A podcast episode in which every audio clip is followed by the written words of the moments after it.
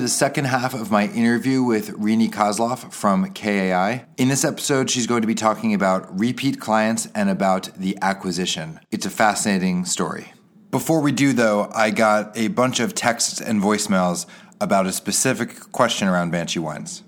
Hey, Matt, this is Philip Yang, aka Geeky Yang. Uh, love your podcast so far. Uh, great work.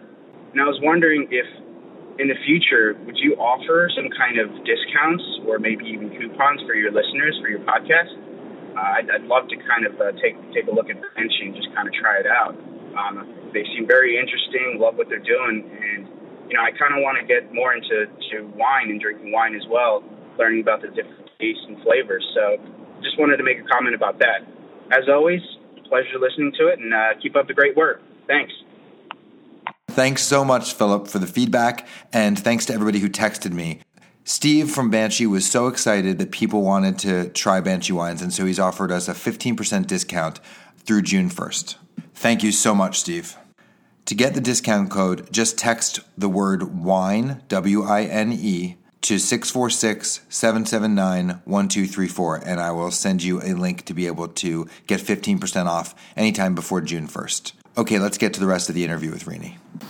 Is it different every time for every clinical trial, or there's how much of it gets repeated versus is kind of one-off um, project work? That's a really good question. Um, what we've tried to do um, in an effort to be efficient and cost-effective is to have a core, a core data management uh, system, and that gets customized for each study but the core is the same. Um, the programming, the big programming has been done. And now it's a matter of customizing it to the client and to the study. Some clients want the database to look exactly the way they want it to look. They don't want it to look like what we think is the right way to do it. And so that requires a lot of programming. Um, other times they say, that's great, customize it in some minor ways. And then, of course, you always have to customize it to um, the disease and the protocol itself. So it's it's sort of a combination, and and sometimes it's really creative, and sometimes it's not. Do you get a lot of repeat clients, or is it? How does that work? Well, that's an interesting question too, because they're small to mid-sized companies, and they don't have a big pipeline. Um, very often, um, they develop a drug for a particular purpose, and uh, if they're smart, they'll try and get it to have what the FDA calls orphan drug status, um, which allows it to be developed faster and get into the market faster. That means orphan drug means that there are no um, other good treatments for whatever that disease is. So, for some of the rare diseases, for some of the terminal diseases, those drugs are orphan drugs. They get they get done really quickly. Um, so they get a drug, they develop it. It's their only drug. They develop it. FDA approves it for that purpose. But now, that drug can be used for several other purposes. And in order to be able to label it with that those other purposes, to do another clinical trial. That's the repeat business. So I'm picturing there are a bunch of companies. Some of them make one drug every five years. Some make 20 drugs every year. Right. If they made 20 drugs every year, I would imagine they would constantly be coming back and saying, "We need, we if need." They're making 20 drugs a year. And they need a bigger company. Okay. Than mine.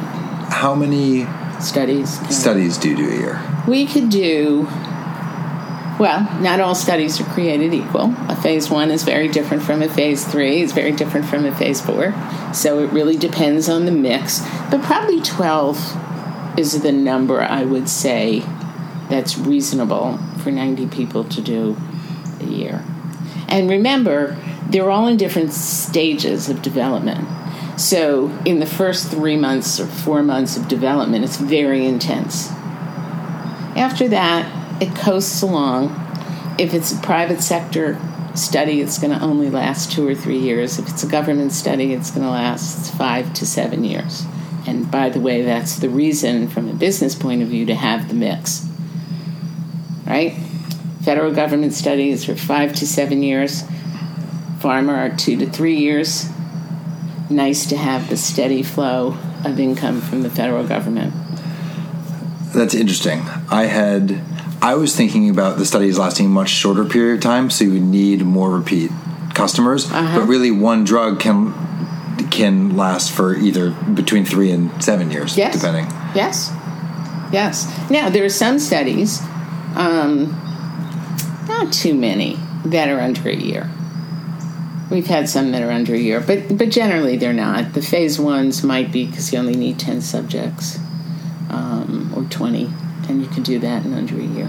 But that's the limiting factor. The setup is six to eight weeks. The management of the study is as long as it takes to recruit as many participants or subjects in the study that you need. And then the closeout, the statistical analysis and finishing everything up is is another two to three months. So the, the bulk of it is recruiting people into the study and keeping them in until they finish the study. So you recently sold the business, Yes.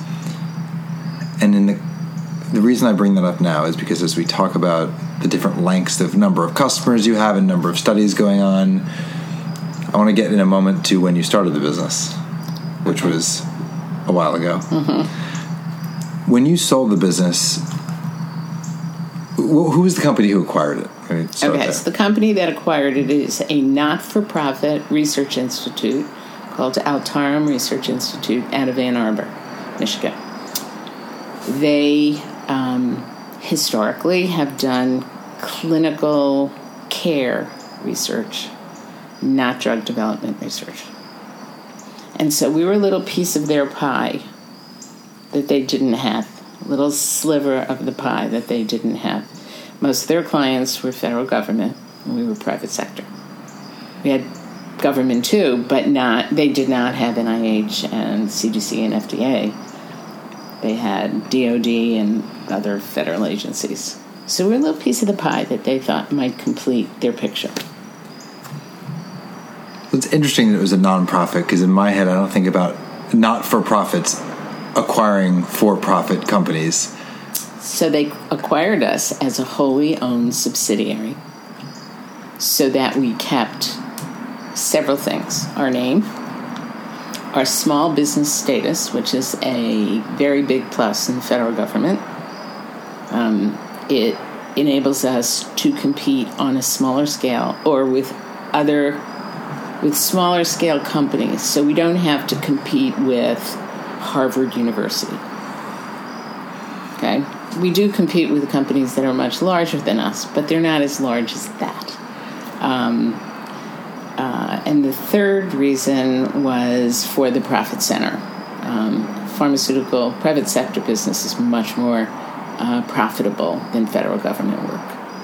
And so keeping those, keeping us as a wholly owned subsidiary enabled them to keep that all separate.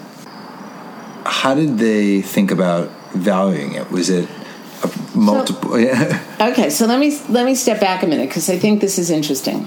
We never um, actively looked to sell the company. Um, in the five years prior to when we actually sold it, we had been approached by many companies, um, and um, while we were successful businesswomen in our own little company, we really had no idea about how to value and what what the company was worth. We had no idea. And so the first offer was a million dollars, and we thought, oh my God, that's so wonderful. Not really.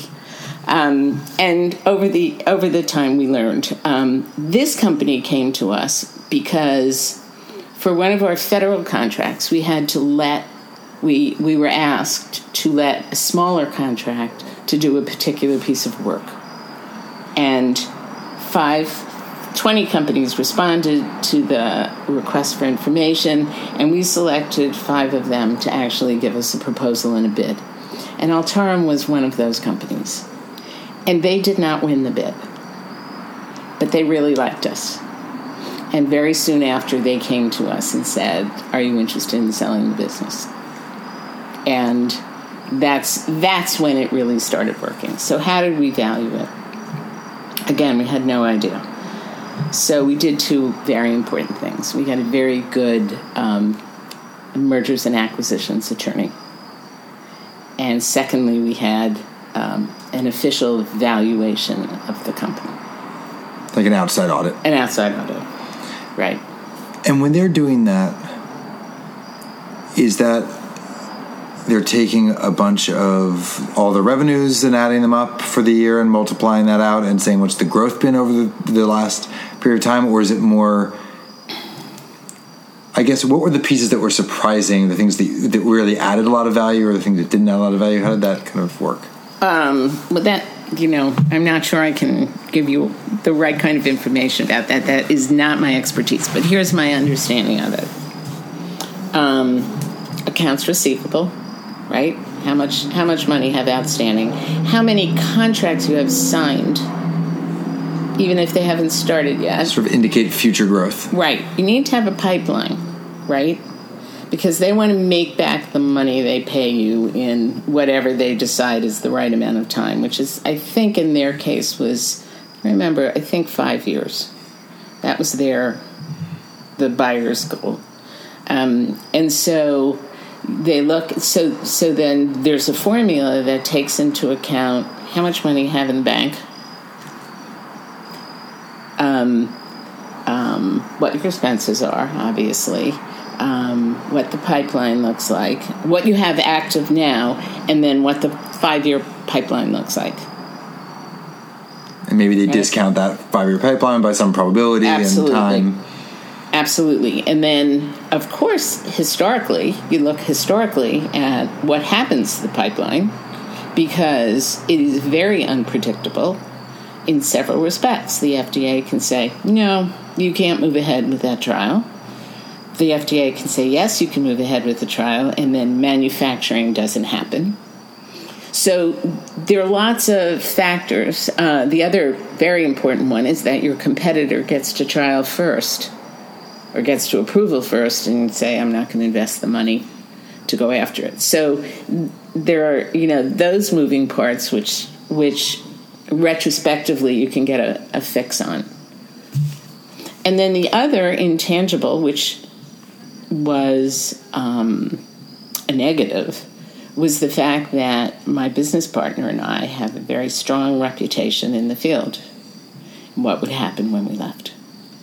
So, how much of the business was known for the business, and how much of it was because of us?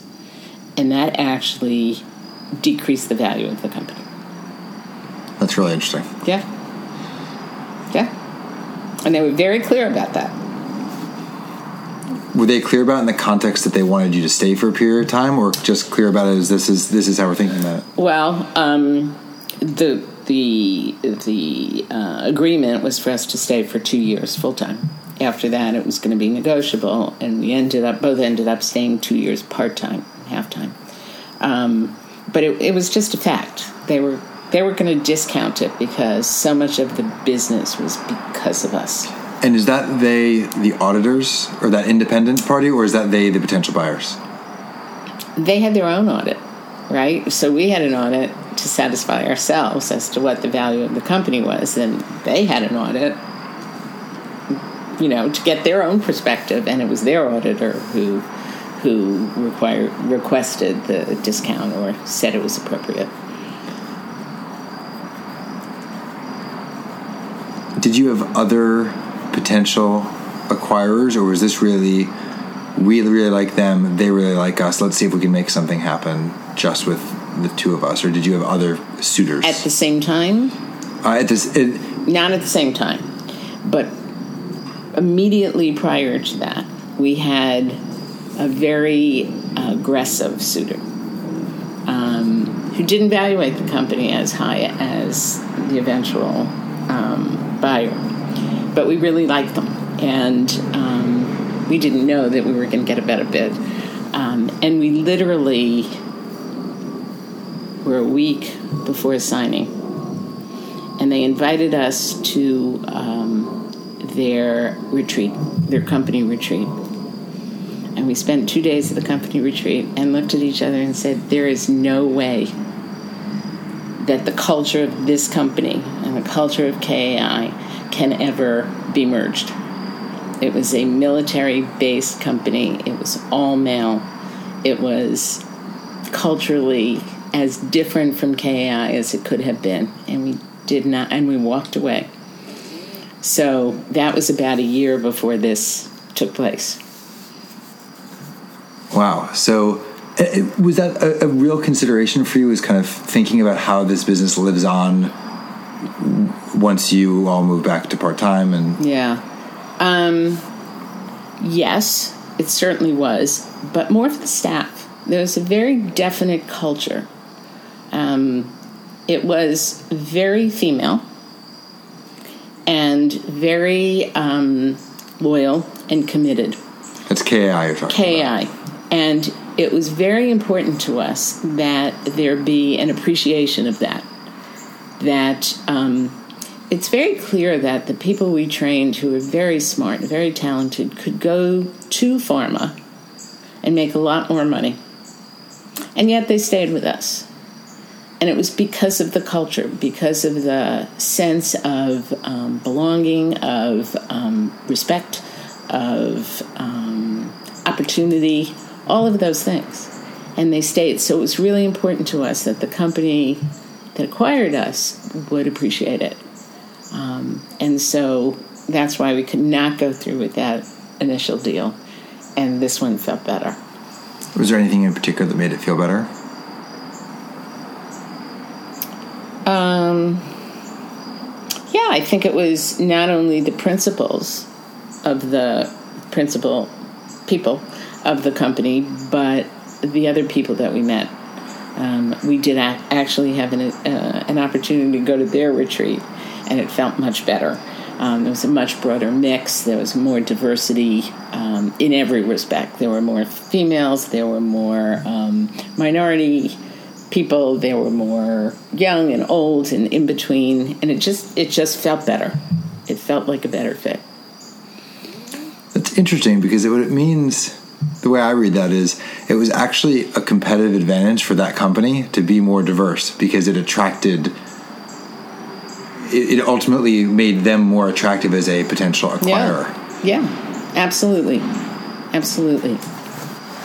Yeah. And they had combat, compatible skills, not duplicative. And that was also very appealing because that meant that they wouldn't acquire us and then get rid of half of our staff because we have those people. And that was important. You know, people have been very loyal to us. We're not going to um, abandon them. Well, thank you so much for taking some time and talking about it. My pleasure. It was fun. I haven't had a chance to talk about it in a long time. All right. Well, thanks so much. Thanks. That concludes our interview with Rini. Thank you so much for listening. Please leave me a voicemail with any comments or analysis about the episode at 646 779 1234. If you leave me a message, I will include it in the debrief episode. You can also text me at that number. The most helpful thing you can do is to tell your friends about the podcast so I can keep it going. On the internet, I'm at Matt Hartman on Twitter, and the podcast is at DYB Podcast, and the website is dybpodcast.com. Thank you again for listening. I really appreciate it. Talk soon.